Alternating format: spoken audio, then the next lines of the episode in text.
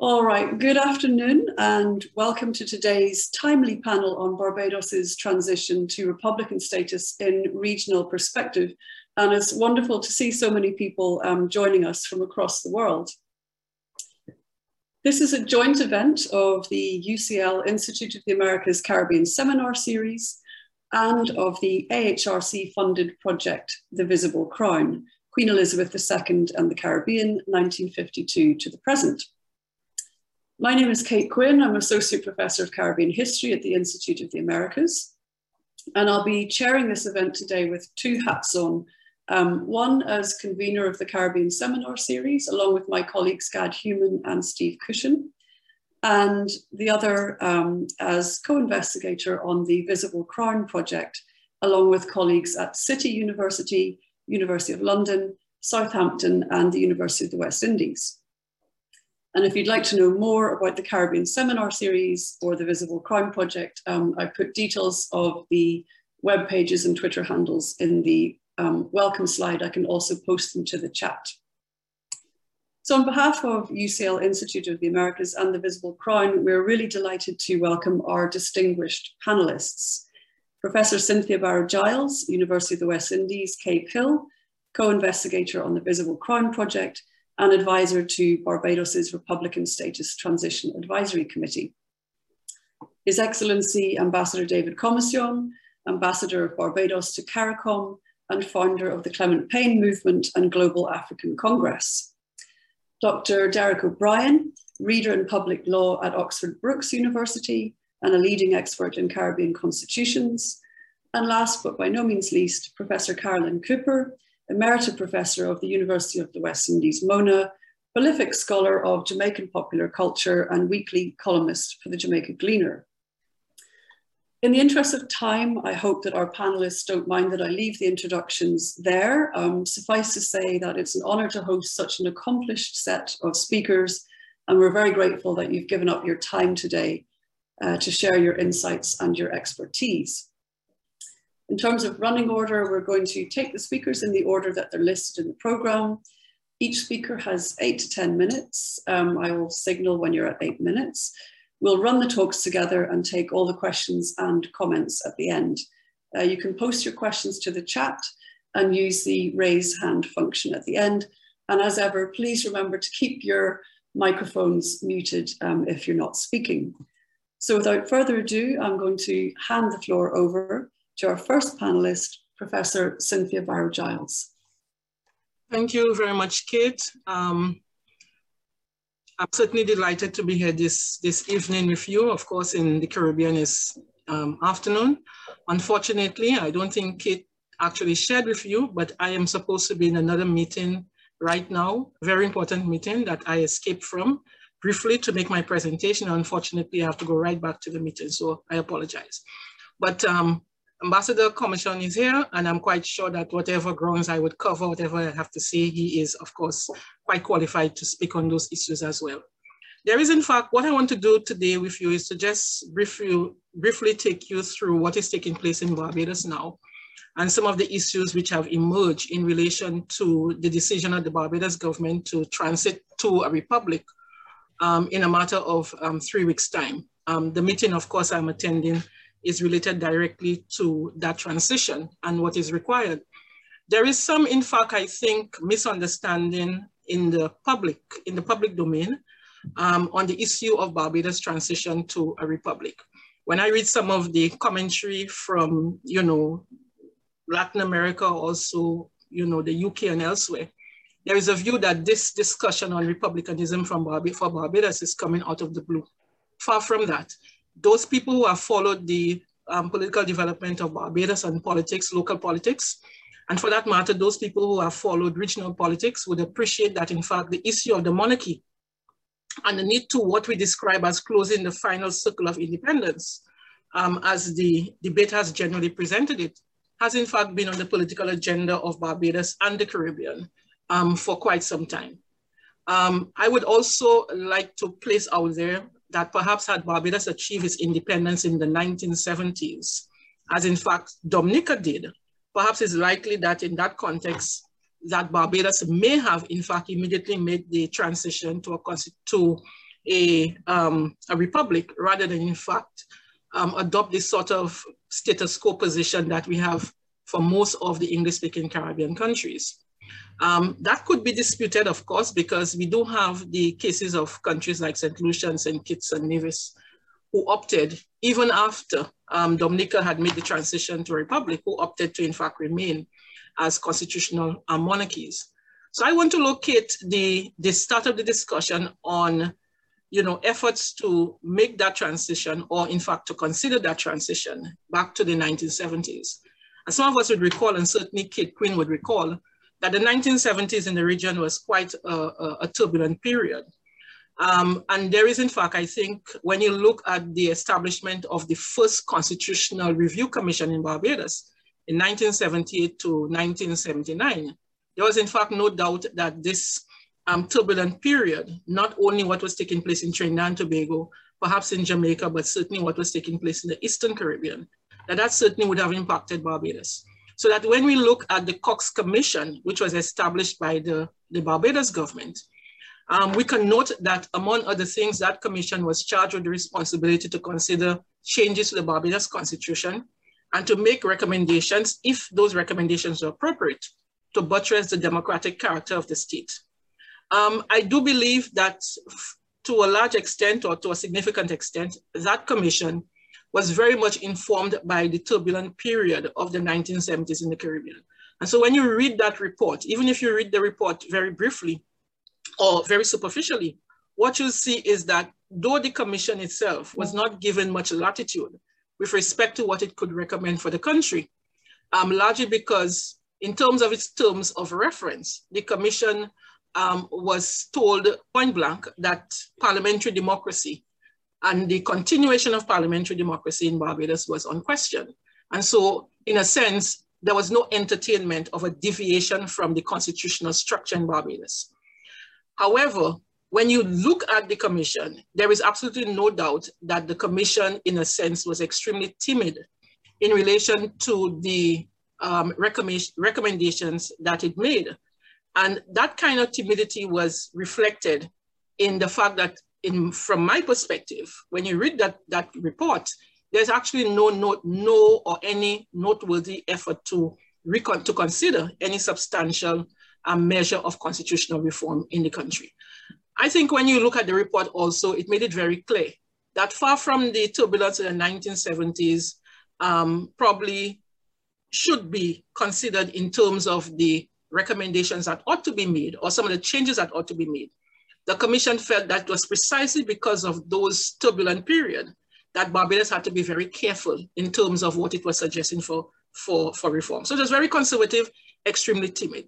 So fast track to 20 years later, where we have the Forde Commission, which undertook um, essentially what the Cox Commission had done, but which was not as limited um, in terms of its, its, its, its terms of reference um, as the Fox, as the Cox Commission was in fact limited. And among the things which that commission considered was the transition of Barbados to a parliamentary republic.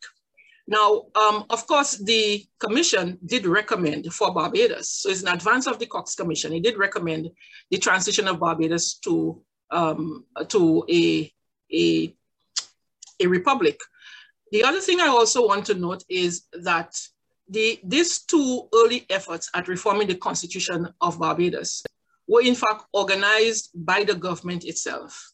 It is the government who established the reform commissions and uh, by and large, both of the commissions, in spite of the fact that the, the second commission, the fourth commission recommended the transition to a republic, what you see is that in terms of the two commissions, they really considered tinkering around the fringes of the constitutional monarchy in, in Barbados with the sole exception of the recommendation of um, moving to a republic.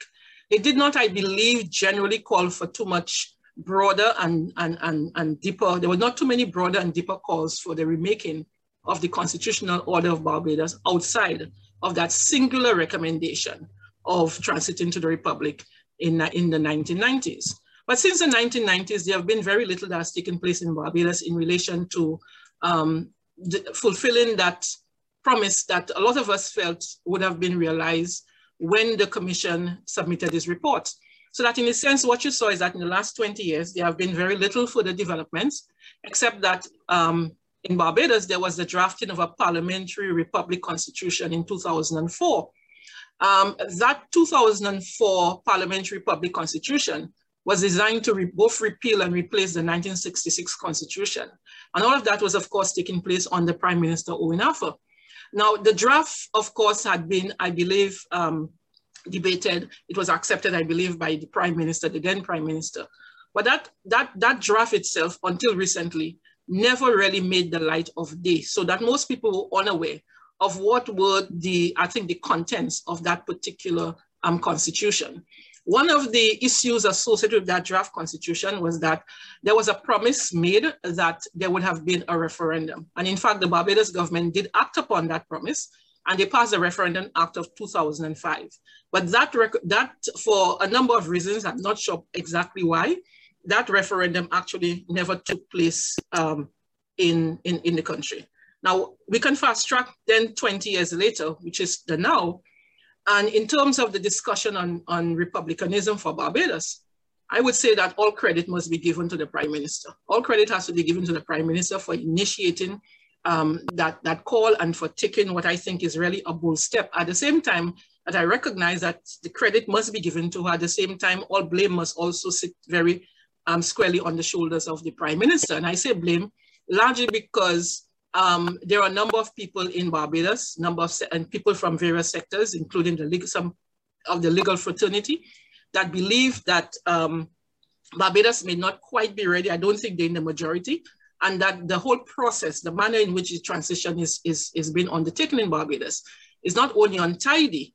Um, it's, it's, it's, it's, let's just say it's a, it's a very untidy process, and that it does not speak of um, what in some quarters variously have been described as um, popular constitutionalism, and that is lacking in this current process.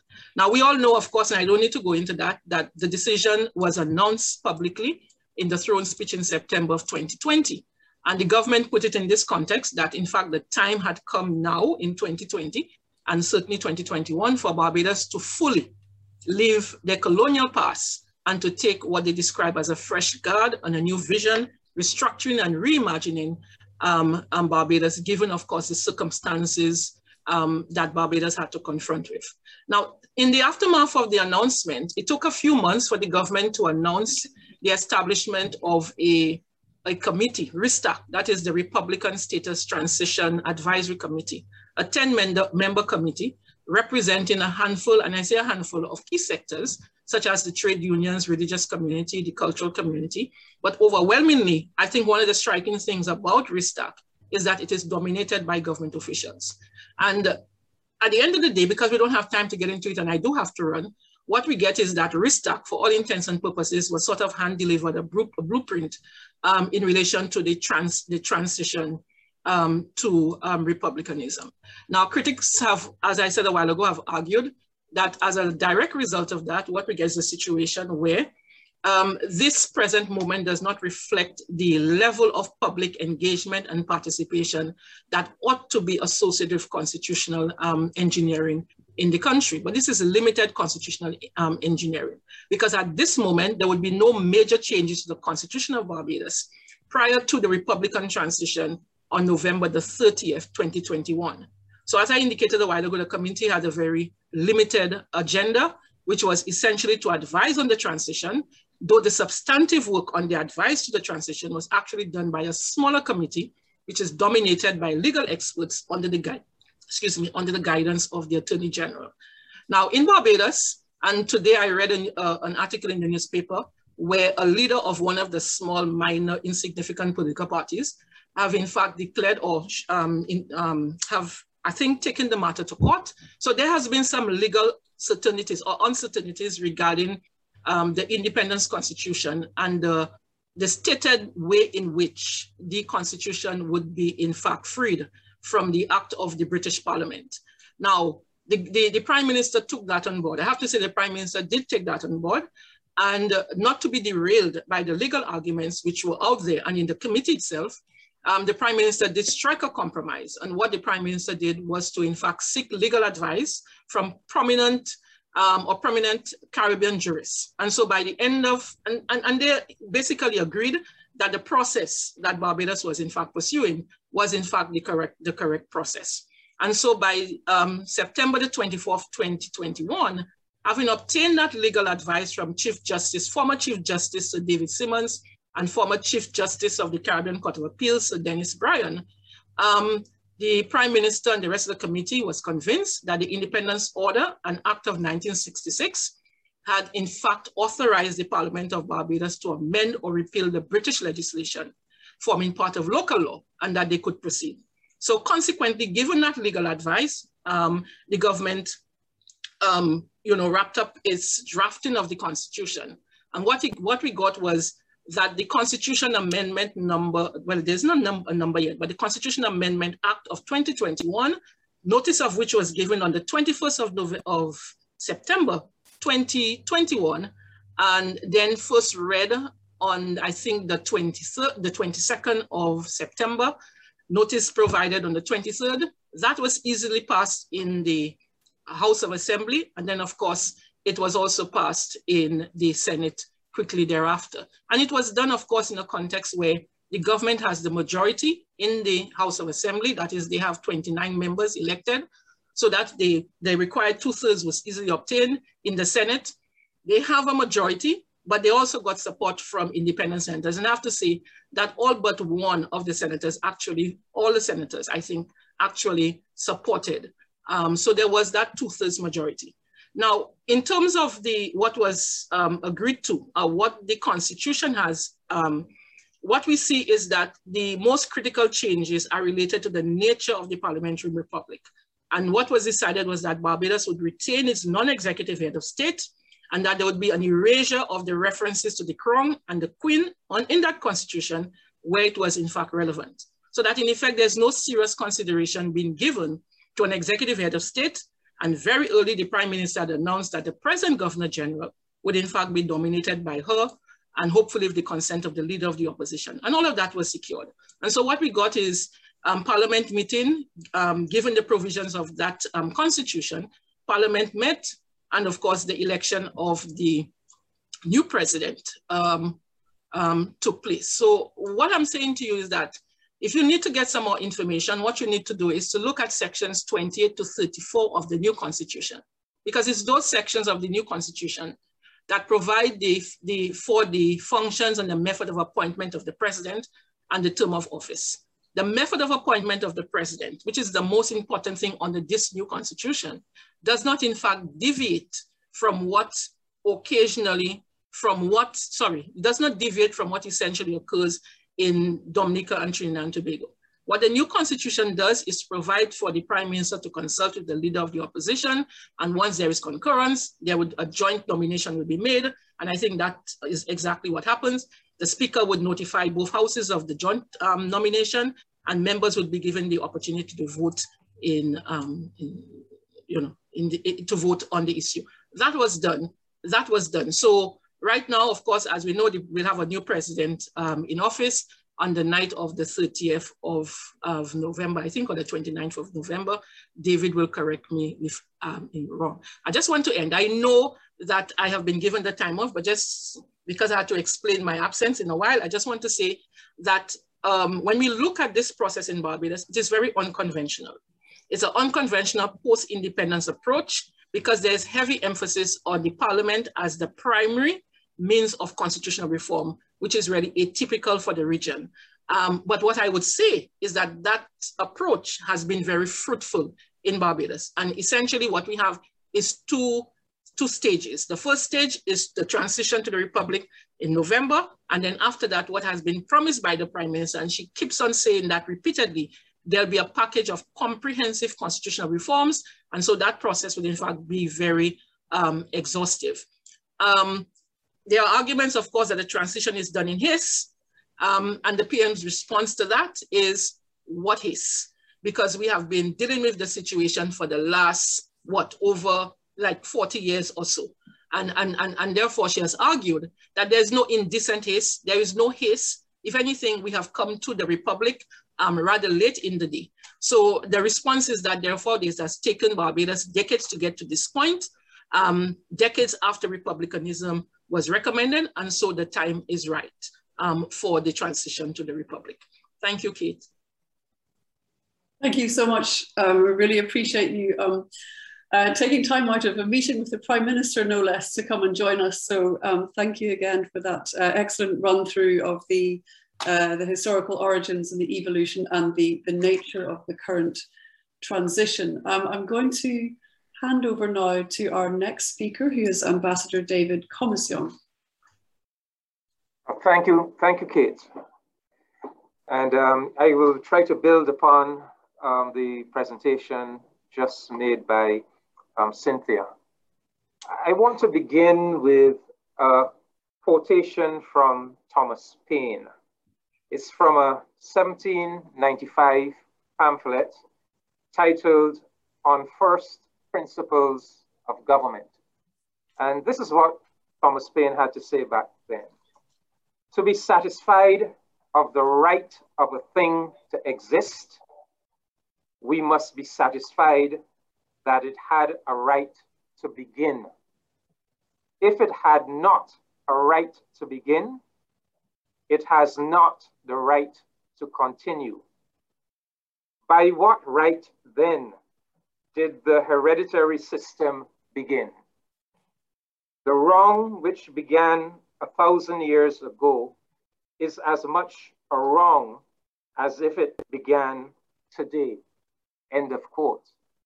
Well, of course, Thomas Paine was talking about the hereditary system in general, and indeed we can question whether it ever had any right um, to begin. Um, but certainly we can question whether um, the idea of the British monarch being the head of state of an independent Barbados, whether that had any right to begin back in 1966. And that really is the, is the crux of the matter. Um, maybe it would be useful just to also begin with a, a definition of the, of the concept of a republic. I, I think that in, to understand the concept of a republic, one has to begin with the concept of sovereignty, which is the, the power of a state to do everything that is necessary to govern itself. And of course, a republic is then a state in which sovereignty is vested in the people, in all of the people as a collective body. And, and, and when we think of a republic, we think of uh, governments, governments, um, officials, who are elected by the people in exercise of their sovereign, sovereign power in democratic elections. And we think of a head of state whose position and legitimacy can be traced back to the exercise by the people of their power in some form of democratic election process rather than um, an, an entity whose power and position is traced back to being a member of a special family um, with that hereditary concept of power and rulership. So let's go back to 1966. Barbados became independent on the 30th of November 1966 under the leadership of Right Excellent Errol Walton Barrow. However, you have to concede that the independence that we attained in 1966 was a structurally and constitutionally compromised independence. It was structurally and constitutionally compromised because Mr. Barrow made the strategic decision at the time to make two compromises with British imperial power. Um, the first compromise that he made with British imperial power was to concede that the highest court in Barbados would remain the British Privy Council.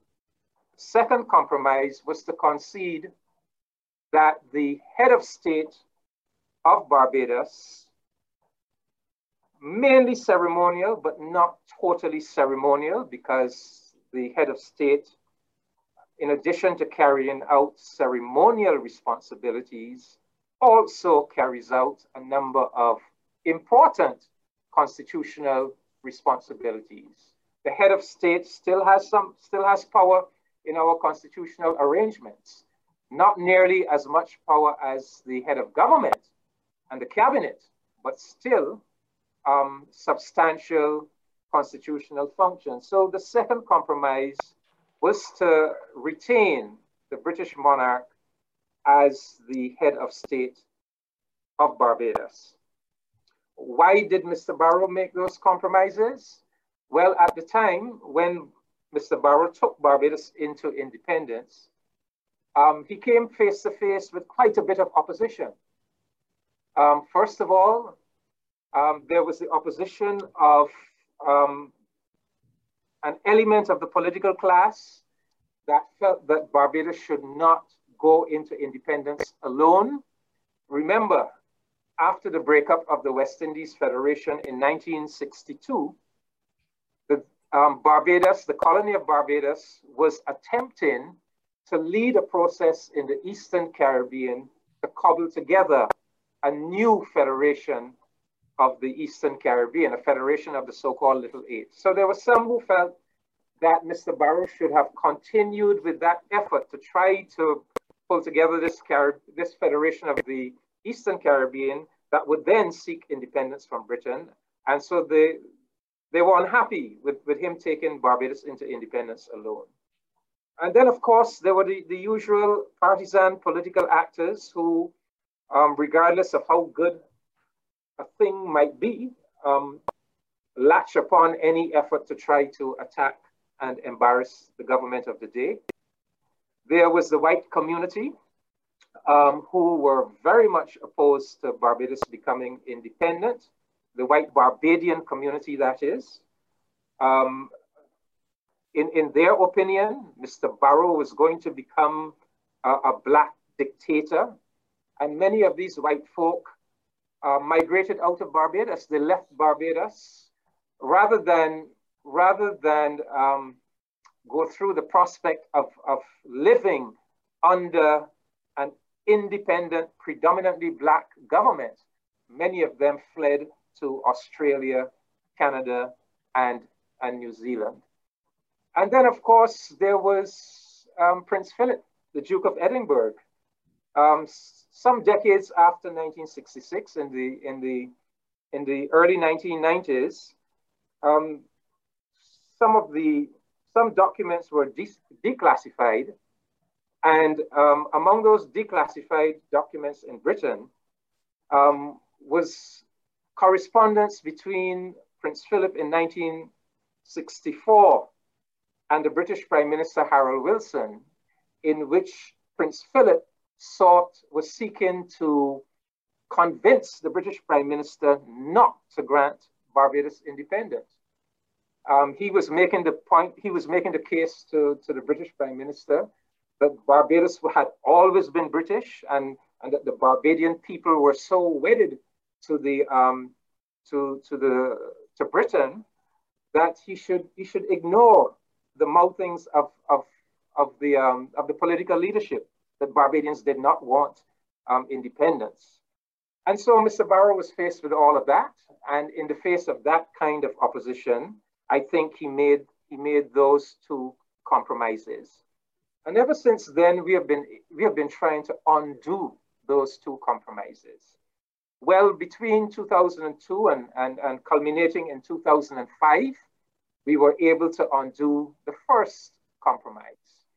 Um, Barbados played a, a, a, leading role in helping to construct um, the Caribbean Court of Justice, and having constructed the Caribbean Court of Justice as a regional court, Barbados then moved away from the Privy Council and we made the Caribbean Court of Justice our the highest court in our land.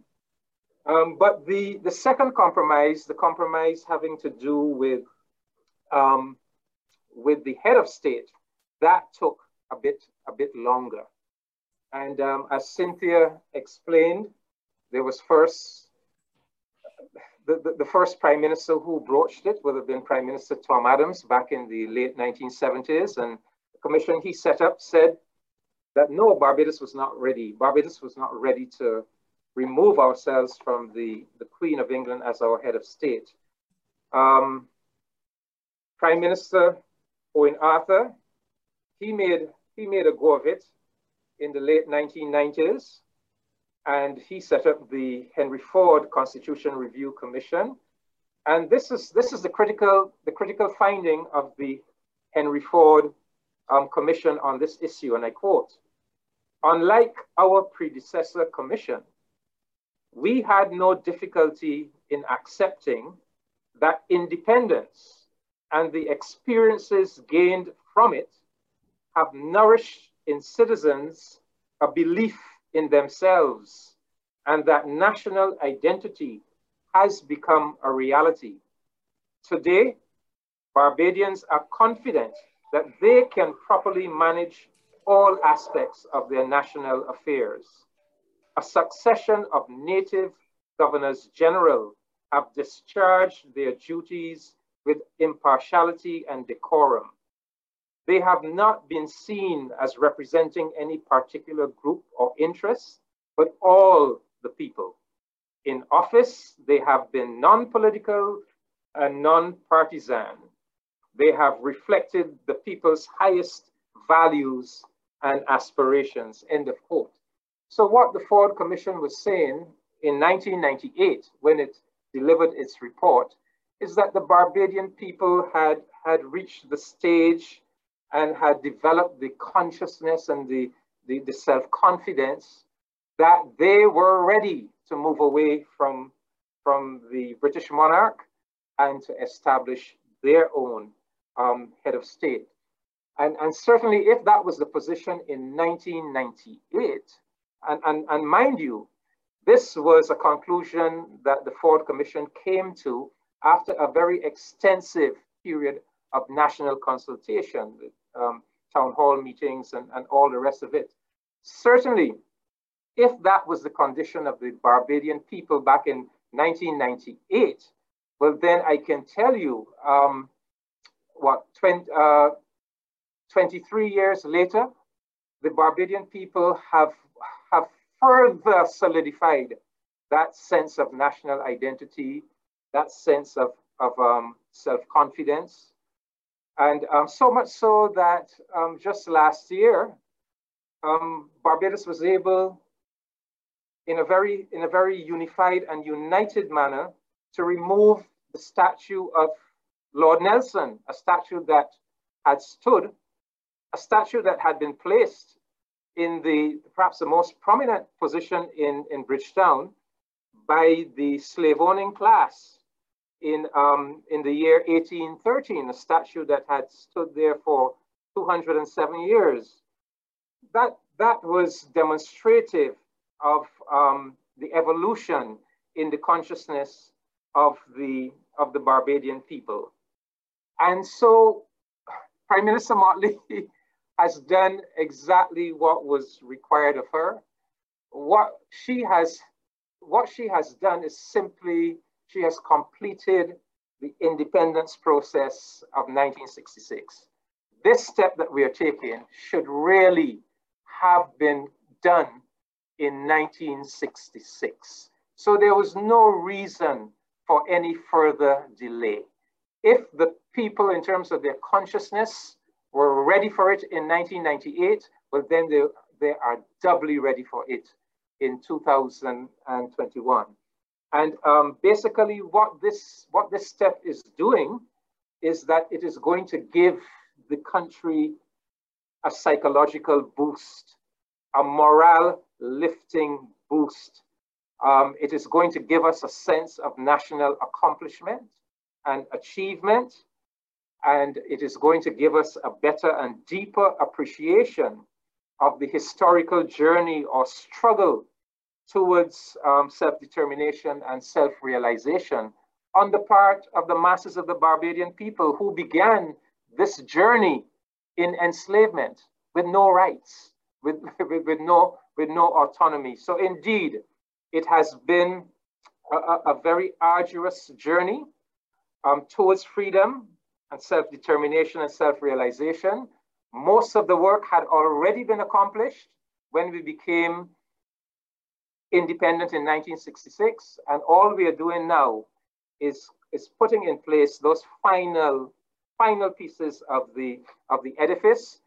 On, in January next year, we move on. We move on to have a year-long thorough review of all aspects of our system of governance and um, to, to devise any, any new reforms that we think are necessary um, as we go forward into this 21st century. Thank you very much. Thank you very much, Ambassador, and uh, for framing it there within that, that longer historical struggle. And I'm sure there are issues we can pick up from both of your interventions with regards to those questions of the Privy Council, popular constitutionalism, and so forth. Um, I'm going to hand over now to our third speaker, Dr. Derek O'Brien. And I think, Derek, you have some slides for us. Okay, I'll try sharing those. Have I successfully managed to share them? All good, thank you. Good, okay. Uh, thanks very much, Kate, for asking me to participate in this panel. It's a, a huge honor to be on a panel with uh, so many prestigious uh, speakers. Uh, Kate, you asked me to, although this uh, conference is about uh, republicanism in Barbados, you thought it might be helpful if I gave a regional perspective on uh, republicanism uh, within the Commonwealth Caribbean. So um, I would just begin with a review of the current uh, state of play in the region, and we'll see that with Barbados's transition to Republican status, there's now four uh, republics in the region, uh, but eight of the countries in the in the region remain uh, constitutional uh, monarchies. So, if you like, uh, constitutional monarchy remains the dominant strain of um, governmental systems within the region. And what I want to talk about in my presentation is, is, is how long is this going to remain the dominant strain? So I tried to think about the four countries that have become republics and what they might have in common, apart from a desire to uh, transition to republicanism. And uh, with the exception of Dominica, that embarked upon independence as a republic, the th all three other countries, that's uh, Barbados, Trinidad, and Guyana, became republics as a result of a vote in parliament. Um, there was no uh, there was no requirement, no constitutional requirement to hold a referendum. So the people were never asked directly uh, to indicate whether or not they wanted to become a republic. Uh, the only other country in the region that would be able to do this, to, to achieve Republican status without a referendum, would be Belize. That's not required under Belize's constitution. And um, so then I began to ask, well, why hasn't Belize uh, followed the lead of these other countries? And I mean, please collect, correct me if I'm wrong, but as I understand it, it is linked to the border dispute between Belize and Guatemala uh, and, and the belief stroke hope that if that uh, border dispute escalated, the UK would come to the aid of Belize uh, because of having the Queen as the head of state. Uh, now, that uh, may be changing. Uh, most recently, the Prime Minister of uh, Belize, I'm probably pronouncing this wrongly, John Briceño, Briceño um, has uh, said that recently Belize, Belize has imposed a two-term limit on uh, their Governor General and said that they are considering uh, at the end of the current Governor General's uh, term of office that they will consider reviewing their system of governance They may remain a parliamentary system. They may transition to sort of an executive presidency, or they may have a sort of a hybrid parliamentary presidential system. I, I, presume he's alluding to something like the system in Guyana. But for, for the present, anyway, Belize is a constitutional monarchy. So, what about everywhere else in the region? So, in every other country in the region, um, in order to move from a monarchy to a republic, it would be necessary to satisfy to hold a referendum and satisfy certain uh, voting standards. And I think we need to distinguish between those countries where a two-thirds vote in a referendum is required, if you wanted, if that country wanted to transition to a republic, that's Antigua, Grenada, and St. Vincent. And the other countries in the region, the Bahamas, Jamaica, St. Kitts, St. Uh, Lucia, and St. Vincent, where a simple majority in a referendum would be required. And I want to uh, move on now to look at the that first tranche of countries, that's Antigua, Grenada, and St. Vincent, where there's a two-thirds majority required. And they're interesting because each of those have held referendums within uh, the last decade. So, uh, most recently, Antigua held a referendum in 2018 on whether it should abolish the right of appeal to the uh, Privy Council and in, replace it with a right of appeal to the CCJ. Now, not only did, uh, did the government fail to persuade two thirds of voters in Antigua to approve that move, they, they were unable to even achieve the support of 50% of the voters. So um, that particular reform failed. Uh, in Grenada, there have been two recent referendums. Um, the first was in 20, 2016, where technically speaking, there were seven referendums on seven separate constitution amendment bills that range from limiting the term of office of uh, prime minister um, to uh, replacing the CC, replacing the JCPC with the, with the CCJ. But interestingly, the question of replacing the Queen with a ceremonial president was, was never included in any of those amendment bills. The closest uh, that the voters got to considering the role of the Queen was a, a change to the oath of allegiance, and it was uh, suggested that uh, there should now be an oath of allegiance to the state rather than to the Queen. But the the voters even re rejected that recommendation. No, so no single reform achieved uh, even 50% of the votes in the referendum. Grenada then had a, a, second bite at the cherry, and two years later, uh, at the same time as Antigua, held another referendum on whether it should replace the Privy Council with the Caribbean Court of Justice. Again, it fell, sorry. Sorry, I'm in a lecture theatre where if you don't move around, the lights switch off. So yeah, another referendum, 2018. Again, less than 50% of the voters supported replacing the Privy Council with the Caribbean Court of Justice.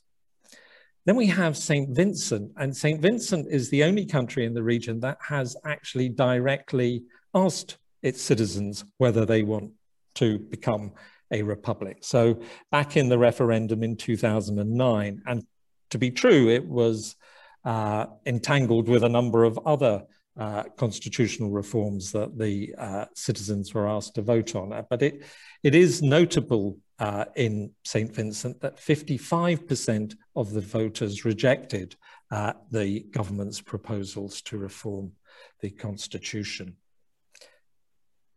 So, you know, so do, do we say the, the, the, reason that these uh, referendums failed was because of a uh, the requirement for a two-thirds majority, which is almost an impossible threshold uh, for any government uh, to meet.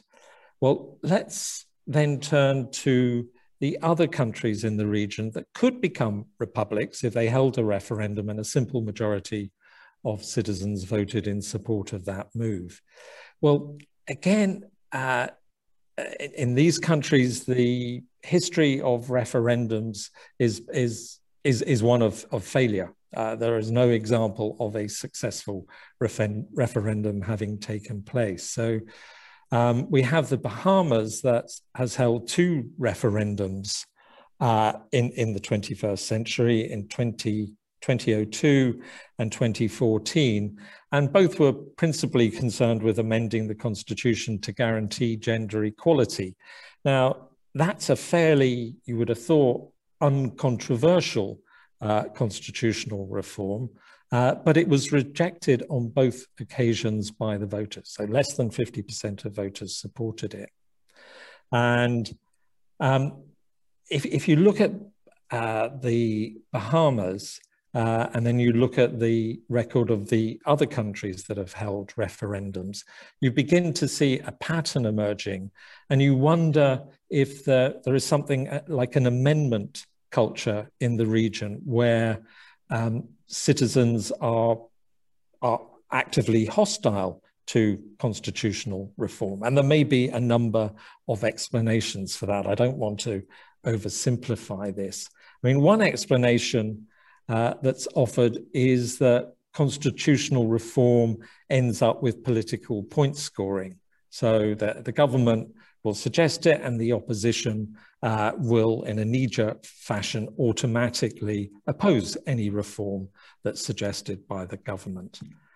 Um, but then I wonder how Jamaica fits into that picture because um, since at least 2003, the Jamaican government has been threatening um, to become a republic. So, firstly, with PJ Patterson when he led the PNP back in 2003. And since then, successive uh, Jamaican uh, governments, both JLP and PNP uh, governments, have said that the time is right for Jamaica now to become a republic for, for all the reasons that the uh, ambassador so eloquently uh, spoke about. But Jamaica is stuck with these referendum requirements. And I wonder if the reason why Jamaica hasn't is that the, the prime minister just does not want to expend the political capital that would be necessary uh, to hold a referendum, campaign for um, a transition to republicanism, and then lose lose that referendum because I might be wrong about this, I'd have to go back and check. But so far as I know, every government that's held a referendum and lost the referendum has subsequent has lost the subsequent general elections. I mean, there, there may be some exceptions, but there are certainly uh, the, the, examples. I mean, St. Vincent is an exception, but there, certainly the Bahamas are is the example of a government that lost the subsequent elections. So um, where does that leave us? I mean, I'm afraid it, it leaves us. I'm going to strike a really gloomy note uh, at this point, and it it should not be taken that I'm not a supporter of republicanism uh, at all. But uh, I suppose the, the my conclusion is that it is fiendishly difficult to bring about constitutional reform of any kind where it can only be affected by a referendum uh, requirement.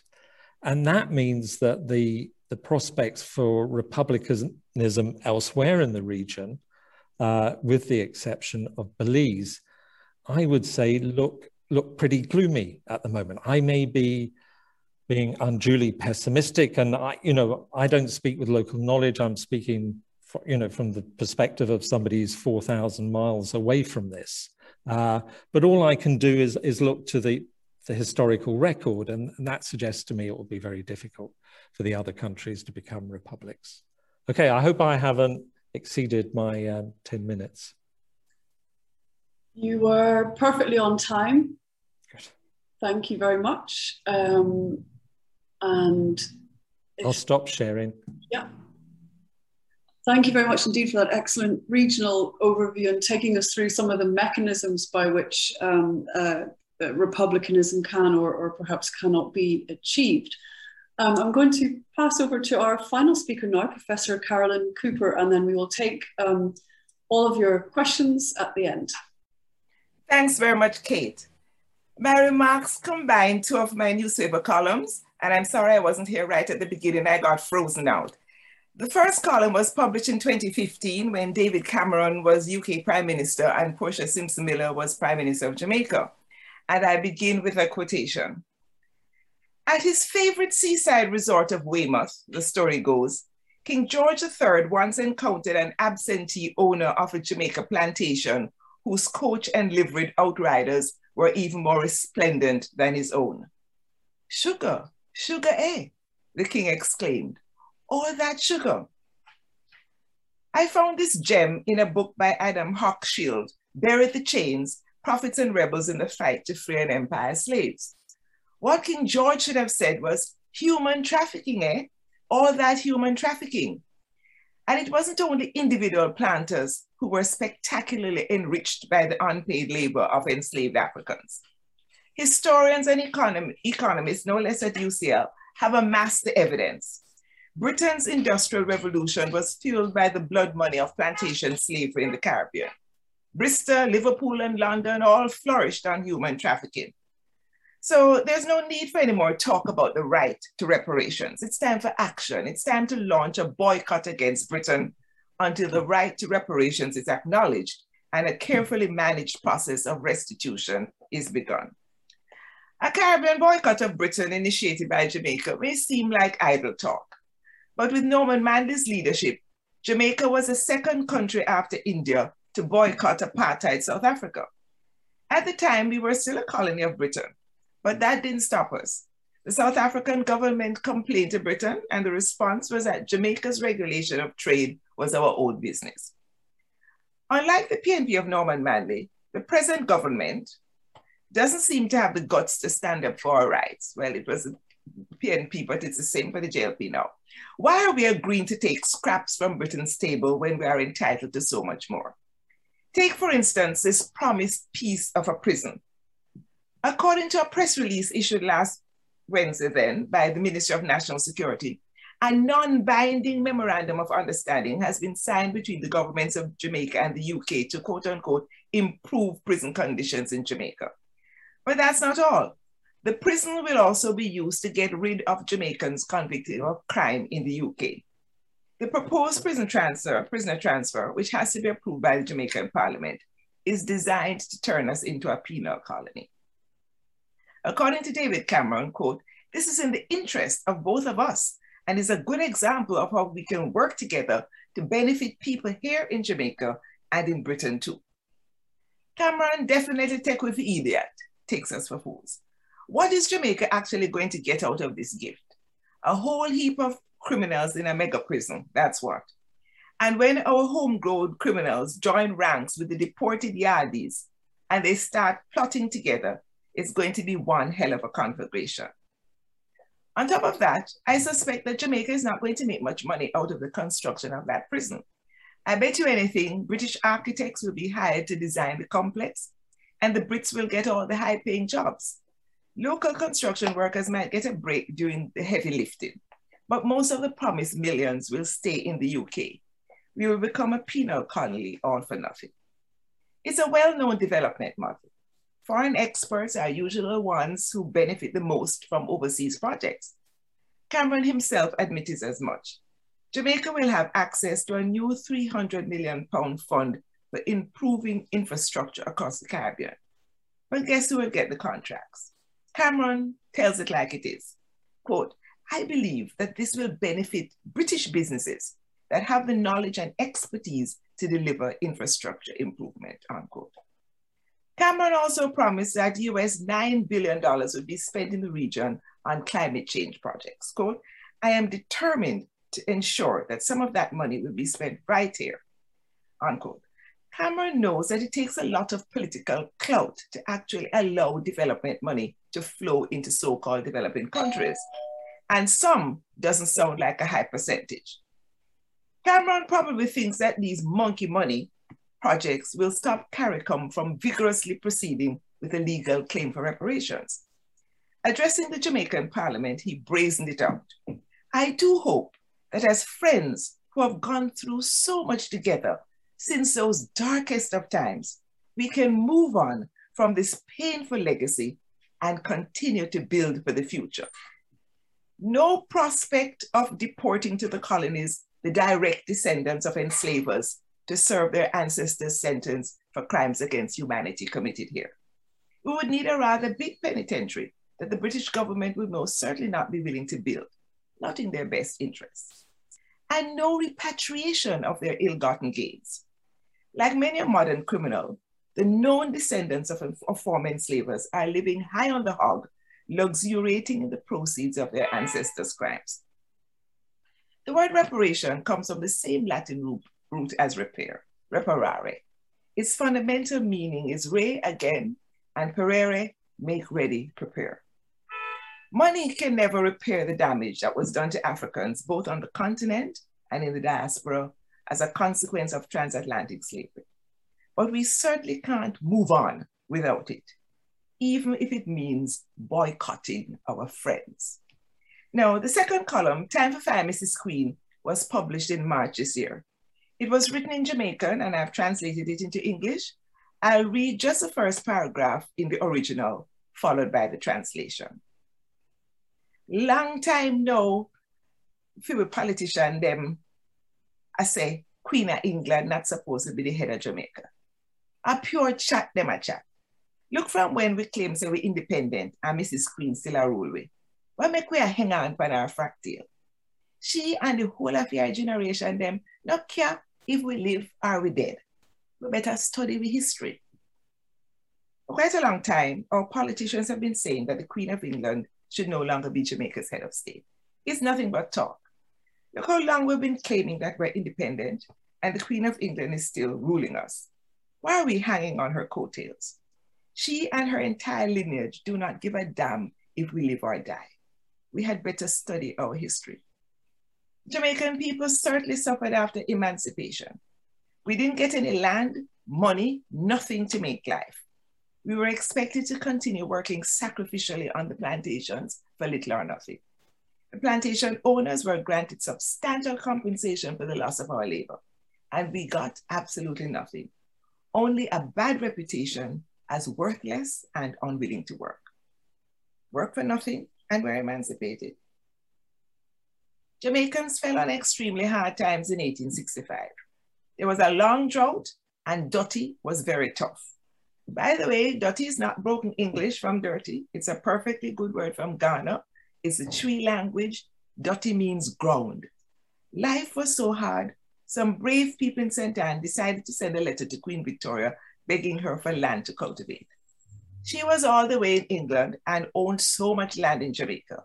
This land was idle. They even said they would send her some of the produce. Queen Victoria sent back a truly wicked letter. She wasn't the one who wrote it. Henry Taylor did. He worked in the West Indian Department of the Colonial Office. In the same way, someone in Queen Elizabeth's office wrote the trifling response to Oprah Winfrey's interview with Meghan and Harry. It doesn't matter that the Queens didn't actually pen the releases issued by Buckingham Palace. They've been upholding white power just the same from generation to generation. Queen Victoria's letter said, quote, the prosperity of the laboring classes, as well as of all other classes, depends in Jamaica, as in other countries, upon their working for wages, not uncertainly or capriciously, but steadily and continuously, at times when their labor is wanted, and for so long as it is wanted. And that if they would use their industry and thereby render the plantations productive, they would enable the planters to pay them higher wages, unquote.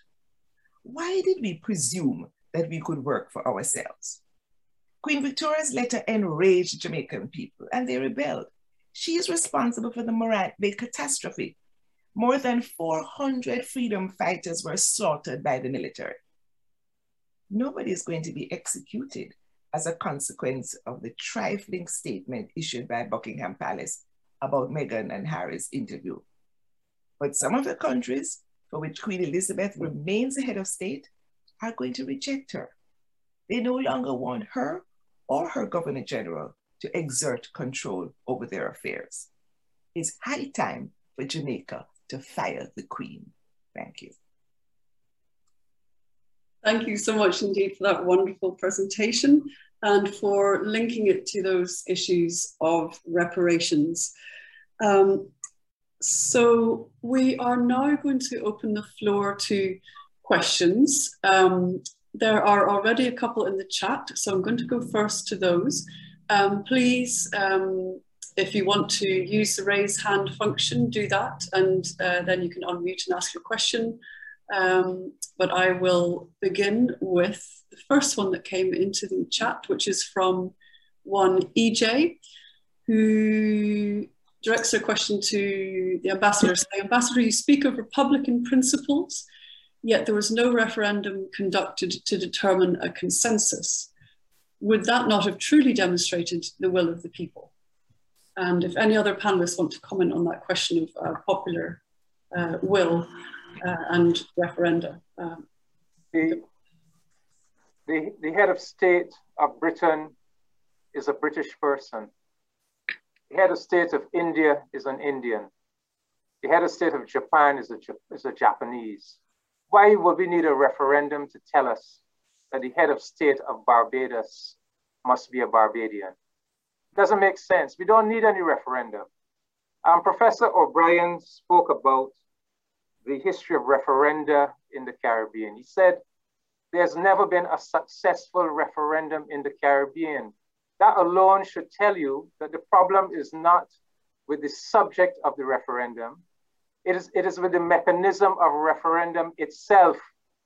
And it is because the British left these um, Caribbean countries with a two-party political system. The political two-party system is designed to divide the population.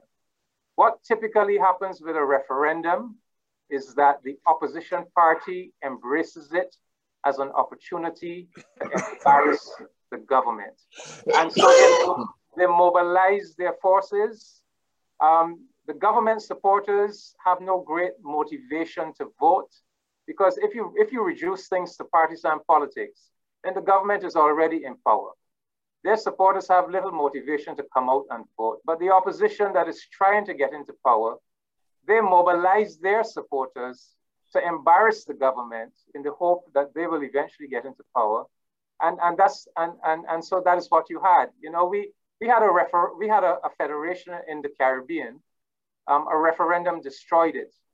When when when Barbados was becoming independent, when Mr. Barrow wanted to take Barbados to independence in 1966, there were those who were clamoring that he must have a referendum. He said, look, a referendum has never been part of our governance or constitutional arrangements. We are not having a referendum. The people voted for me or for my party um, to govern this country and to make decisions in the best national interest. And we have decided independence is in the best national interest. If the people don't like what we have done, there's another general election coming up and they can express their, their view. So Prime Minister Mottley is quite right. a refer we would be doing ourselves a disservice if we felt that we had to hold a referendum to tell us that the head of state of Barbados should be a Bajan. And just very quickly for Dr. Um, O'Brien, um, several of the countries that held referenda did not, several of the governments did not go on to lose. Not only St. Vincent and the Grenadines, but um, the, re the recent referenda on the CCJ with Antigua and Grenada, um, they, they, they haven't gone on to lose um, subsequently, subsequently. Has there been an election since, yeah? Um, in Antigua, yes. Yeah. Can I, yeah. Can I just, one point I, I, I think I may have misunderstood is, I thought the proposal was that after the year-long consultation on constitutional reform in Barbados, there was going to be a referendum, but maybe I've misunderstood that? Um, no, there's not been a, there's not been any promise of any referendum. But um, what what what the government has said is that look, um, we are going to go through a, a, nas- a national consultation. It's going to take a year. We are going to look at all of the sections of our constitution month by month. And out, out of that process, um, the, the will of the people will have emerged as to um, whether there are some reforms that we would, we would wish to see in our, in our system of, of governance. but there's been no promise of a, of a referendum coming, coming out of that. Um, Barbados has never had a referendum, actually. It's, it's, it's not, it's it not part of our um, um, governance process. And tell the truth, a referendum could be useful if it is a kind of non-partisan issue. Once it become, once it's a partisan issue, um, it's, it's, very, it's very problematical. And for me, to answer your question about the countries that need referenda, it will call for some political maturity for the government and opposition to, to, to discuss the issue, to come to some compact that in the national interest, the country needs to transition to a republic and that they're not going to make it a partisan um, political issue. If they can't do that, then I agree with you. There will be no there will be no possibility of these referenda being successful. Thank you both. Um, there's a comment rather than the question on this theme of referendums in the chat. So I'll just read that out and then I'm going to take a question from uh, Dylan Vernon. Uh, so thank you to the presenters. This is from Jackie Lewis, who wonders if the failed referendums and hostility to constitutional reforms should not take into consideration the global system of capitalism linked to the global system of militarization, superpowers, the global system of exploiting Africa's mineral and labor resources, miseducation, divide and rule. So um, I think we will come, I'm sure the, this issue of referenda will come up. I'm taking that as a comment rather than the question, but if any panelists want to comment on that, please do. Um, and now I'm going to take a question from Dylan Vernon. Yes, uh, thank you and um, congrats on, having a, a very um, timely and informative session, all, all very good presentations. Um, I, I, will first make a comment on, on Belize and, and then uh, ask a, a, question on Barbados. Um, Derek uh, very interestingly mentioned that uh, Belize might be the country that uh, has the, the best chance of uh, moving to a republic uh, in the not too distant future. And um, I do concur with, with that view. The, um, the talking um, has been uh, positive in that regard. And uh, one of the moves made, and, and, this is a little correction of uh, some information shared by Derek, is that uh, the government passed an amendment recently, a bill uh, enacted a, a, law recently that uh, limits the governor general's tenure to one single term of seven years. And uh, it also has been at the government level um, uh, making noises about uh, this might be uh, the last one and, and moving to a, a republic. Um, Derek did mention that part of the concern in Belize, it doesn't prevent us from acting as a, as a country, but it does, it is a consideration that there is something called a Guatemalan claim to Belize, which is now uh, at the International Court of Justice. And to what extent that still plays a role in, in the timing of uh, what might happen here is still a question. Um, but there is talk about it in Belize, and as, as Derek said, no, uh, no referendum will be required. Uh, and the government in power right now, like the one in Barbados, does have a very supermajority. My, my question on the Barbados is this. Um, the, it has to do with the fact that there will be a one-year process of constitutional uh, reform discussions ending in what I would assume to be recommendations. I think it has been clarified that there will not be a referendum at the end, or one is not contemplated now. Um, why didn't Barbados wait uh, for this process to next year to happen, and as a part of that package, uh, have in it this move to uh, a, a, republic? Um, why why act this year? Um, some might see it as putting the, the cart uh, before the horse.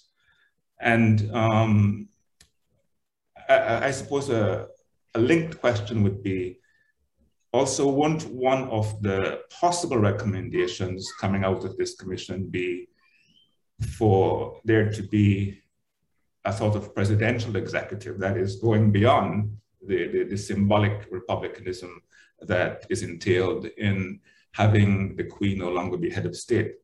Um, and uh, perhaps this, this goes to um, Ambassador Comissiong, uh, but anyone else can, can, can jump in on it if, if, if they so choose. Um, and I suppose finally, if he can add, um, is there any popular demand um, in Barbados uh, presently for for constitutional reform, or is it still an elite government-led process? Uh, thanks.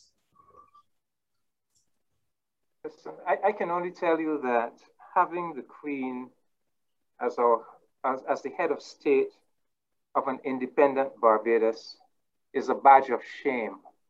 We have divested ourselves of a badge of shame.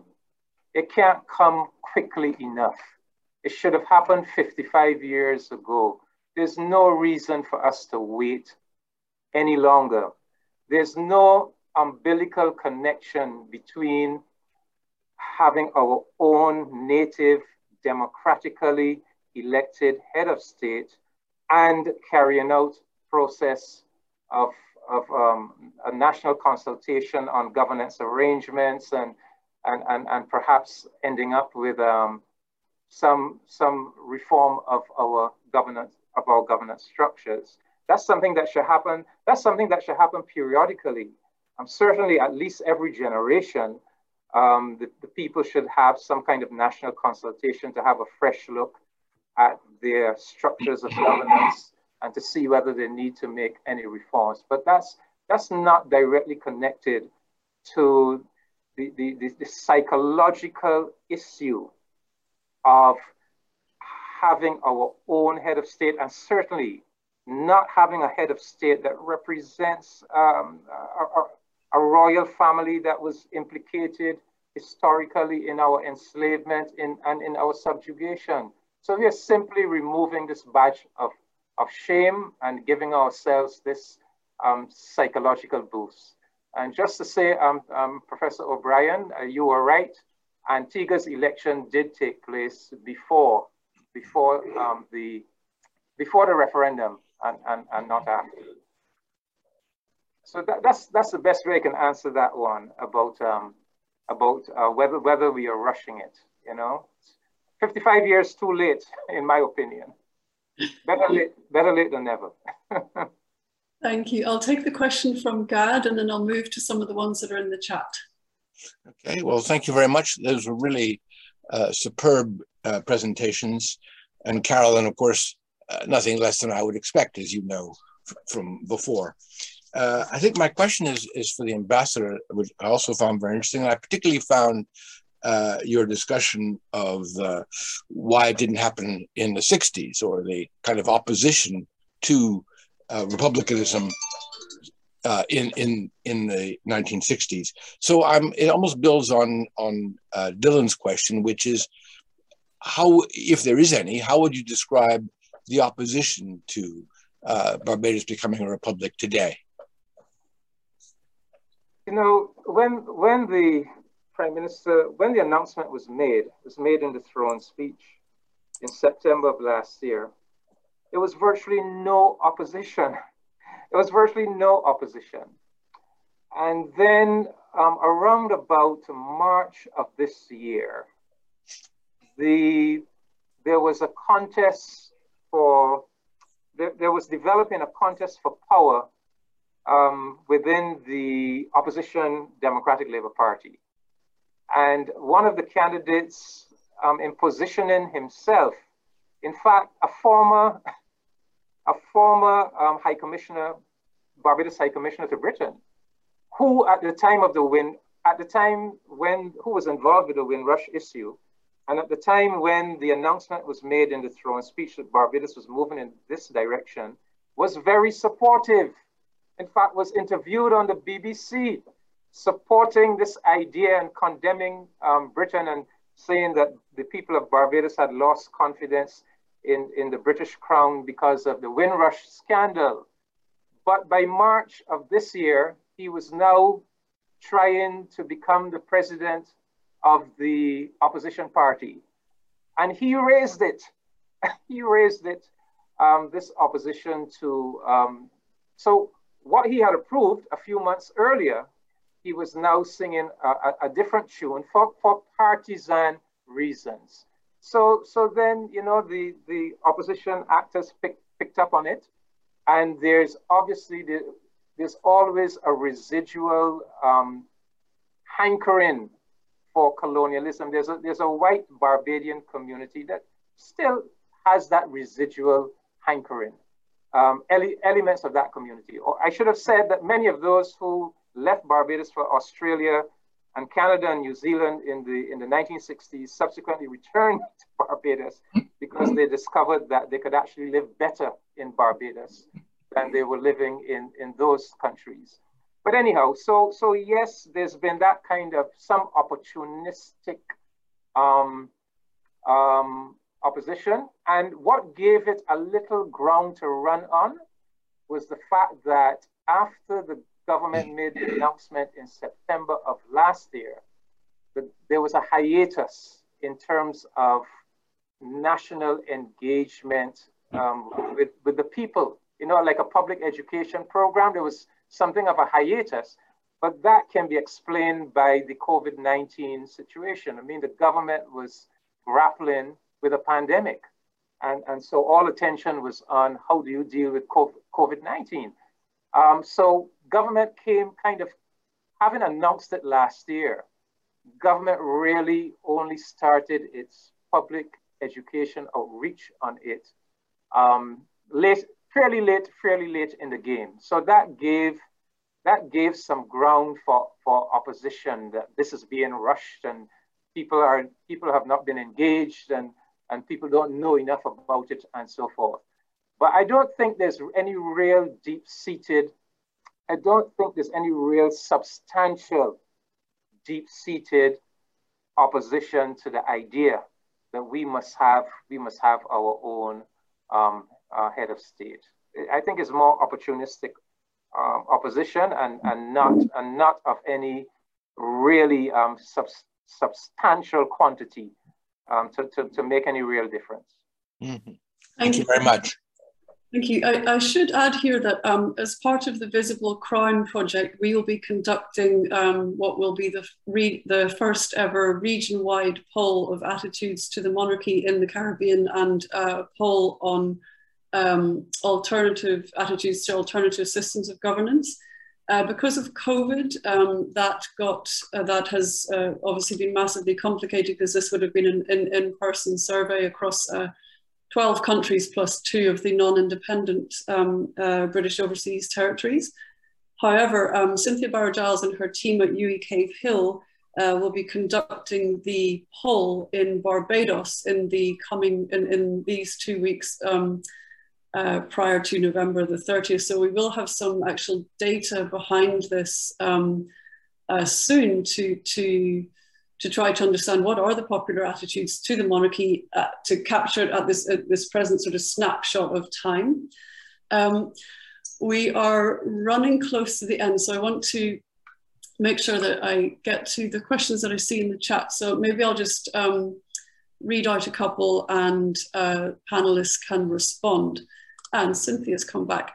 So the very interesting question from Judy Richards, who says that there is a persistent claim that Crown land is owned by the Queen. Can this be clarified here, please? And also, as the reclaiming of such land was seen as reparations for enslavement, what can we expect next from a republic? Uh, is anyone, uh, does anyone have? Crown, Crown land is government land. It, it belongs to the government of Barbados. It's just because of this constitutional monarchy that we have that the terminology crown is crown is used. But after the 30th of November, it will be called state land. This, it belongs to the government of Barbados, not to the British royal family. To the crown. And this links into another question um, uh, on from Carlisle Leach, who asked for the description of the economic benefits derived and anticipated challenges as a result of Bajan republicanism. Um, so uh, yes, what, if any, are the economic benefits to be derived from this move? And um, I would ask um, if Carolyn wants to come in here as well in terms of uh, any insights from the Jamaican context, that would also be welcome. Mm-hmm.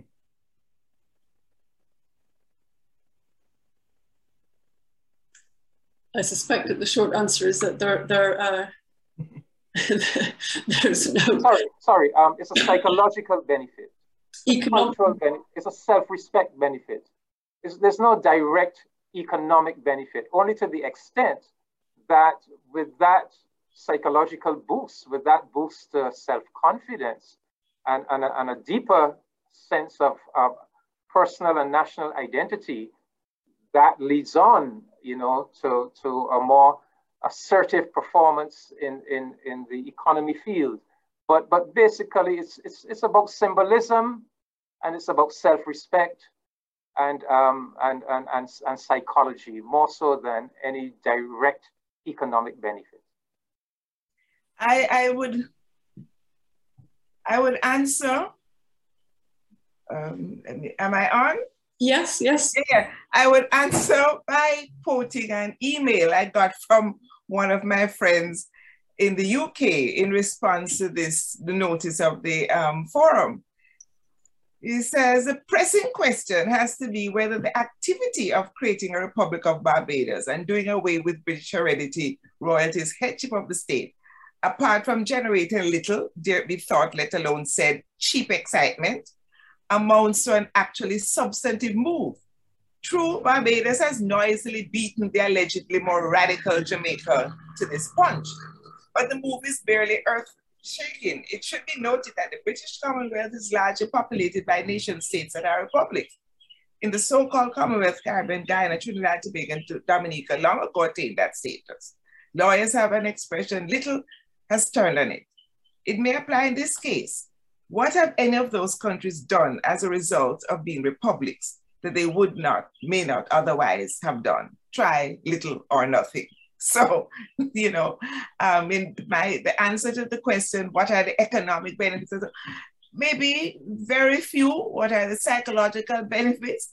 Maybe very few either, because one of the things that irritates me is that Jamaicans have a lot of big chat, but we'd hardly get angered about the major issues that should concern us. So it's as though the everyday struggle for survival is what is on people's agenda.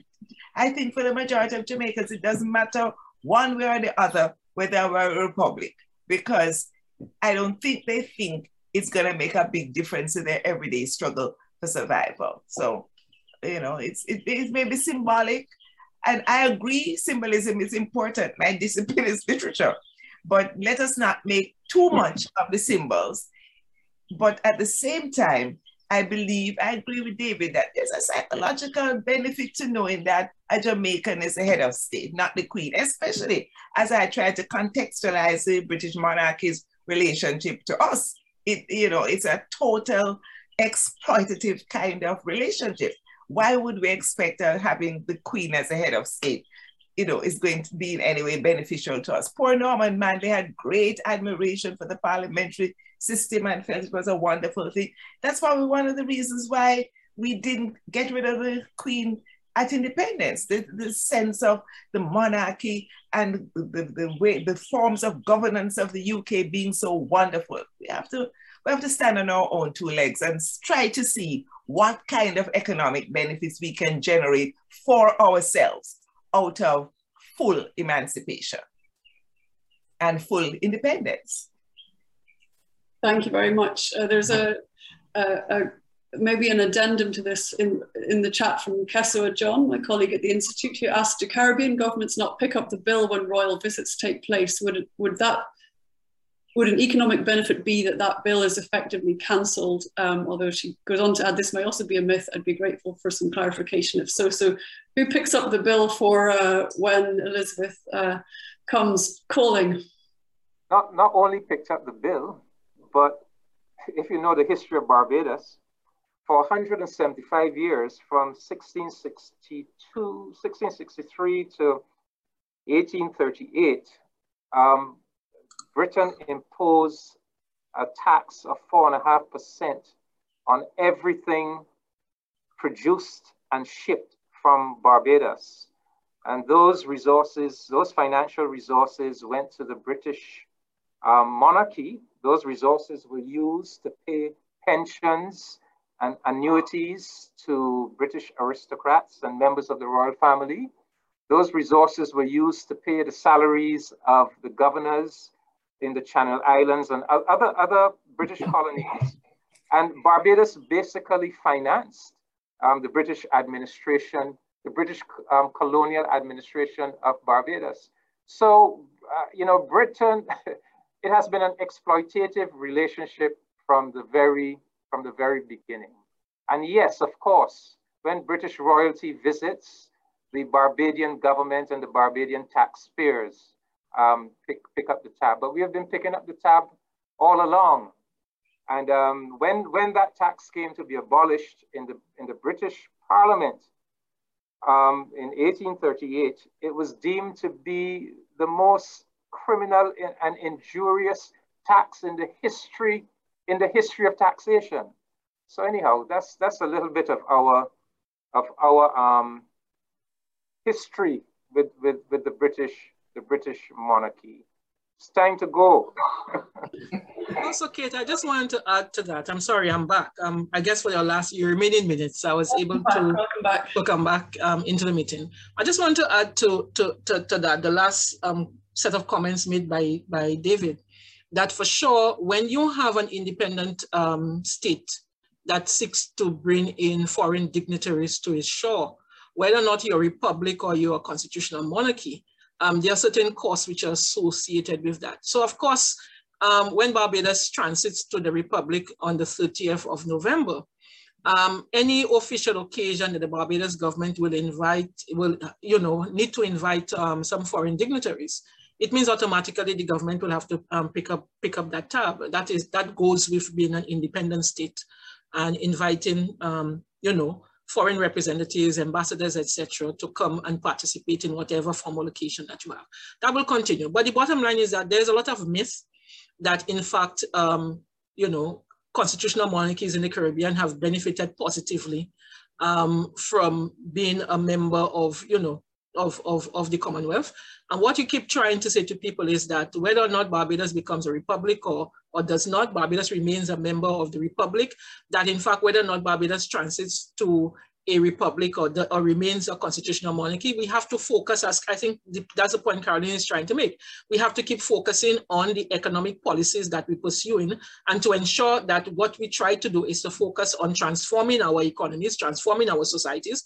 And that kind of, of focus um, will have to take place um, whether or not we are in fact pursuing republicanism or in fact a parliamentary republic, because that's the biggest task. So that in relation to the Barbados situation, what I find very um, important, and I'm not sure there was discussion on that because unfortunately I had to leave to go to the meeting, but um, it's very important that one of the cardinal uh, one of the critical elements that's going into this transition to a republic in Barbados is the fact that the Barbados government has decided that it is going to, and the debate is coming up, um, I think shortly, but has decided that it is going to have a charter.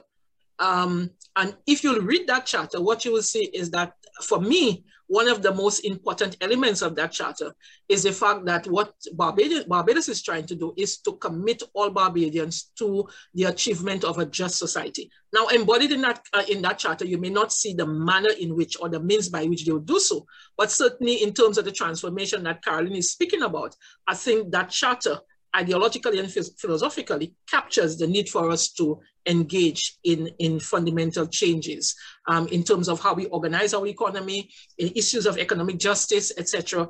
All are captured by that um, charter of civil society. Thank you very much. Um, Luke, you have a, a, question. You have memories of um, Guyana transitioning to a republic. Where's Luke gone? Oh, maybe he's dropped out. Luke, are you there? I'll read it. I'll read Luke's question and see if he comes. I'm here. Yes. Oh, are. Great. I'm, I'm, I'm here, Kate. Thank, thank you very much. yes, I'm here. Yes, no, the, the question was, I, I, wanted to say a massive thanks to everybody, really. It's already been a fascinating discussion um, and exciting to listen to. And I think they did a point about actually um, it being a, a badge of shame to really still be under the British crown, you know, is something that is worth much really in our minds and our psychological development and so on. So I think it's a critical thing for us to be doing. So the question that I wanted to put to the panel was, you know, what is steps or what are the next things we actually need to do, not only to help the other countries to become republics, but also we still have many colonies in the region and how do we start to get to even move them from being colonies to becoming independent? And I think this is a challenge. That is something we would like to get engaged in as um, Caribbean Labour Solidarity. But yeah, thank you for, thank you again. Thank you, Luke. I don't know if anyone has any answers for uh, what's going to happen to the um, so-called British Overseas Territories, which uh, have been in the news here um, uh, recently because of the connections to the um, uh, current uh, Tory corruption scandal in Parliament and the links to our um, Attorney General. Uh, but anyway, that's that's. Yeah. yeah, Kate, Kate, um, very quickly. Um, Barbados was Britain's mother colony in the Caribbean. Barbados was known as Little England. So I, I hope the message goes out that if Little England um, can make that break and um, move away from the British monarchy, then any other any other Caribbean territory should be able to do it too. The other thing that we that we need to um, emphasize is that by making this move, we are also solidifying the principle of, of democracy that we have a head of state who is going to be elected according to uh, democratic principles. Uh, we are moving we are moving away from uh, this concept of, of special family, um, social privilege, uh, hereditary rule, and, and so forth. So we are consolidating the democratic um, ethos. We, uh, many of the, the British overseas territories are associate members of CARICOM. So British Virgin Islands, Turks and Caicos, Anguilla, um, Cayman Islands, um, the, the Bermuda, they're all associate members of CARICOM. And um, our vision in the Caribbean has to be, we have to so strengthen the Caribbean community, CARICOM, that we are able to encourage and, and facilitate um, those that are still colonies to, to try to make that break to independence and to, to become full members of the Caribbean community. Our, our vision must be of a totally independent and autonomous Caribbean civilization. We still have too much colonialism in, in our region, and our long-term vision must be to consolidate the Caribbean as, as, as an independent and autonomous civilization devoid of, of, of any European or North American colonies. But that's something we're going to have to work. Can I can I come in? Yes, please do.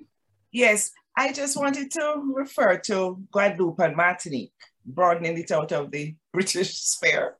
Um, you know, I a friend of mine called me last week to say, you know, they're not taking any vaccines because of the history of the islands, Guadeloupe and Martinique, being poisoned by chemicals from France, you know, the chemicals that were sprayed on the banana plantations. And there's this residual terror about what France is doing to them.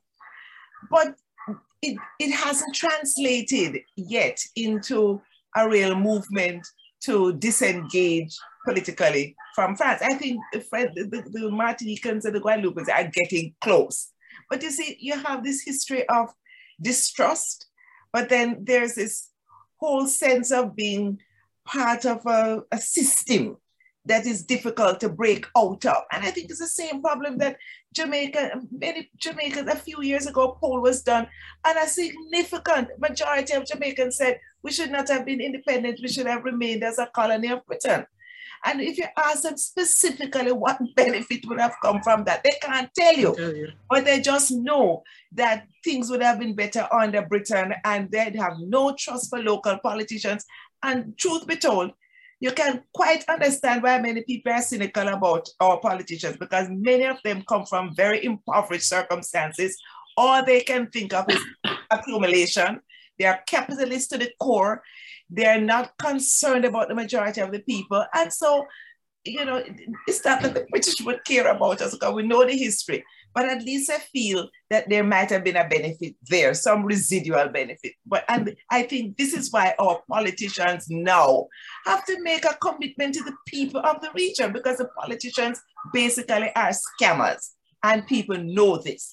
And so they are very cynical about politics. I don't know how we're going to move forward as Caribbean states if we don't address the issue of the fundamental distrust of politicians that is throughout the region. It's not just in Jamaica. People are cynical about politics, representation of politics. They, don't see any benefit for it. And we just maybe have to go back and look again beyond CARICOM to some real fundamental federation and integration where as small states we can collaborate to make ourselves more subs, more more sustainable because with all of this climate change stuff, you know, we're going to be underwater soon. So we really need to be thinking in a larger way about what development means and what our future is in the region. Each of us becoming a little republic is not necessarily going to solve the larger problem of systemic inequities and how we can move forward to sustain life in these, in these small islands. That's why we have Kate, if I may, Kate, if I may, I, I absolutely agree. And I just wanted to piggyback on something which David said about um, the role that Barbados has probably played in the Eastern Caribbean. Again, because I was not there, I'm not sure if it was addressed, but I think I have to make the point that when you look at Barbados, part and parcel of why the transition has been so easy, easily done in Barbados in a matter of a, a few months, really, because the committee was only put in place in April of 2021. And in, by November, we transit to a, a, republic. And one of the things in, in Barbados is the fact that, and, and, perhaps Derek addressed it, but is, is the fact that under the Barbados constitution, there is really no need for a referendum requirement. In other words, that level of entrenchment does not exist in the country. So it was, it, it, it, it was fairly easy for Barbados to make that transition. When you look at the other Eastern Caribbean countries, unfortunately or fortunately, depending on, on where you come from, the constitution requires that even after there is support in parliament, that it must be put to the public and you must have in some cases, two-thirds majority, and in some cases, three quarters of the population who are voting must support the transition to a to a, republic or any change to the constitution of that nature. So that when we look at, for instance, what took place in St. Vincent, it explains um, why it is we haven't gotten any further. But it is also beyond just the issue of how the, the referendum the referendum goes in the in the various communities. I think we also have to look at how um, a package of, of reform associated also with a transition to republic may in a sense frighten the political elite itself. So that when I think about the process in St. Lucia, for instance, and we have a document, a constitutional reform document, which was presented after five years of consultation with the people. Um, and we produced a document that was well in excess of 300 pages, I think well thought out. At the end of the day, when it went to parliament and debated, the, parliament, which had in fact supported in a, in a very bipartisan manner, the establishment of the Constitutional Reform Commission rejected the report, largely because we were, we were trying to, in fact, um, deal with the, the balance of power or, or the sharing of power in our political model and trying to ensure that we had a kind of a separation of power as well, um, even though we are not going to, in fact, adopt the American political system. And it was entirely rejected. And one of the reasons why they rejected the model, which was that we presented in St. Lucia, um, was partly because we were separating the elected members of the parliament from ministerial portfolio. And it goes to something that Carolyn said, unfortunately, and again, a lot of the things on a lot, of, we don't have concrete evidence, but it is there. A lot of the things we have, uh, you know, anecdotal, but it is there. Um, and they were objecting to the fact that you're trying to separate elected members of the parliament from having ministerial posts. And what I'm and, and I keep arguing, but we do not elect ministers. What we elect are parliamentarians, but there's a devaluing of the role of the legislative branch of government. There's a devaluing of the role of, of the legislature. And in, and in fact, what, they, what, what we have done is to, in a sense, put a lot of, of attention on the executive branch of government so that anybody you elect into parliament feels by definition that they have to be a member of parliament for a number of reasons. Perhaps it has to do with the fact that they have access to resources that they can do what they want. But at a fundamental level, what we are seeing is that that access to ministerial posts and therefore a ministry does give individual members of parliament the opportunity to engage and continue with their clientelist politics which is in which is a problem that clearly in the Caribbean you have to deal with. So that the model that was suggested for St. Lucia, as I said before, was rejected. But I think we need to also bear in mind that we have to look at the constitution and the constitution of the Eastern Caribbean says very clearly, you have to have a referendum. Barbados does not have to have a referendum. And therefore it was very easy for the Barbados government to decide, well, um, we don't have to strictly speaking, we are now on legal grounds and we can, um, you know, just simply transit to the Republic. Can I just add quickly to that in Jamaica, you know, there's an attempt being made to tie in the move to republicanism with leaving um, the Privy Council, you know, so you start to mix up all kinds of things that are not, you know, needed to be mixed up because it's part of a way of just saying we're going to change but doing nothing. I mean, the Prime Minister of Jamaica recently became a member of the Privy Council. How can you be talking about republicanism and in 2021 no, you agree to be a member of the Privy Council? It doesn't make any sense. It's, it's, it's schizophrenic. Could I, could I just say very quickly that this unidimensional image of Caribbean community politicians and um, governments as seemingly callous and, and, and, and corrupt and dysfunctional is not correct. Um, I wish to say that you will find very few Barbadians who will tell you that Barbados is, is not much better off as an independent nation than, than we were as a British colony. Um, in Barbados at one point rose to the position number 19 in the United Nations Human Development Index, measuring the quality of life of, of the country. So I can speak for Barbados.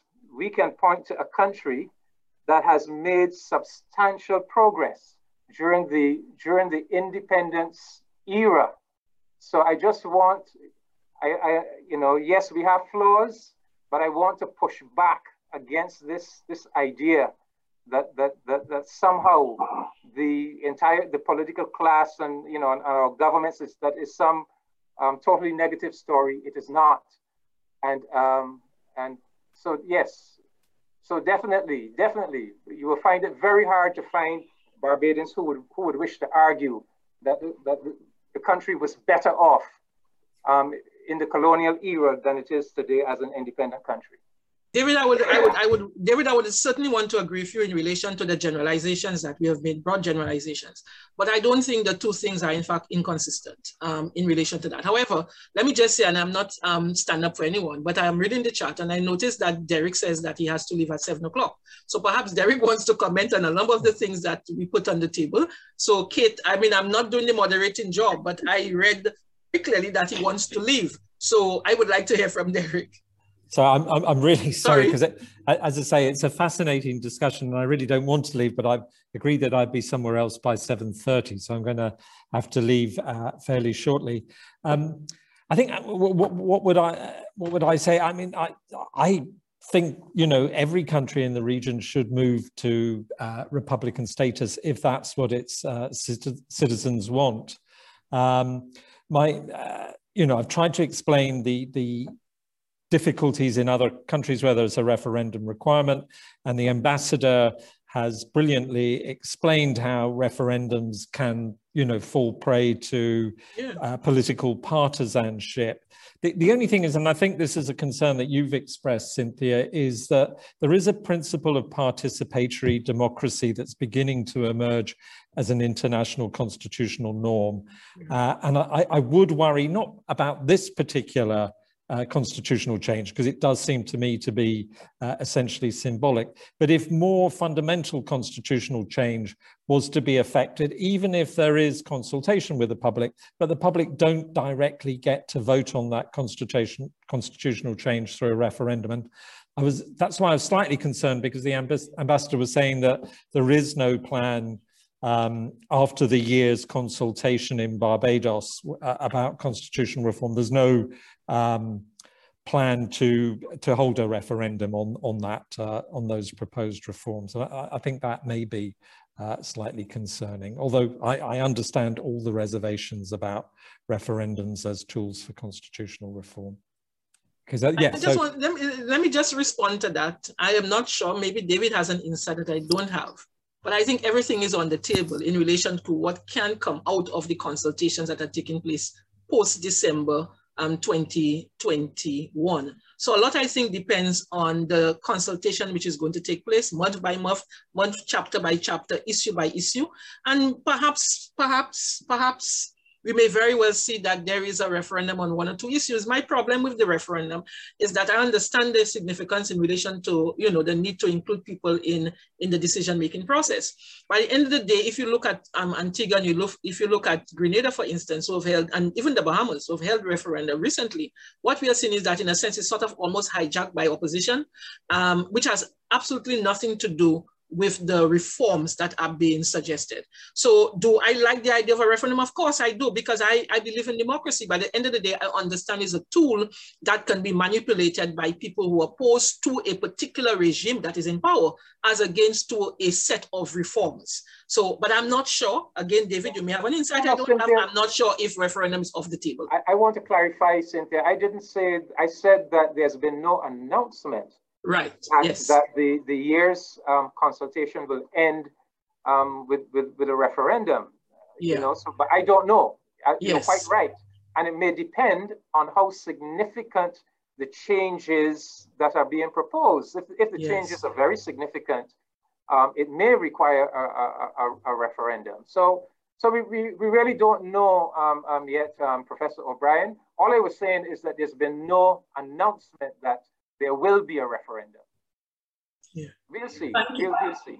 Panelists, um, I hate to cut this really fascinating discussion short. We've overrun now. I, it was been so interesting. I've allowed it to overrun for 17 minutes past the uh, the uh, the time, uh, which is a reflection of how interesting and enriching this discussion has been. I can see it's one that's going to run and run, and I can see that this is something that we're going to have to revisit after November the 30th and during this whole um, year-long process of um, that Barbados is entering as of January of constitutional reform. Um, there are further events um, along these lines um, being held by UWI Cave Hill. They, they're holding a number of town hall meetings on this subject. The next one is on the 18th of November, so look out for um, the flyers from UWI Cave Hill on that. Um, uh, if I would be delighted if you would join us for the next Caribbean seminar series in our series, which is on the 1st of December, where we will be hosting Professor Ada Ferrer, who's going to talk about her new book, Cuba, An American Story. And apologies to everyone who did not get to uh, have their questions read out. If there's questions in the chat, um, I can pass on those um, questions to the speakers, but I, I want to thank um, so much our speakers, Cynthia Barrow-Giles, Ambassador David Comissiong, Derek O'Brien and Professor Carolyn Cooper for such a fabulous discussion and to everyone in the audience for your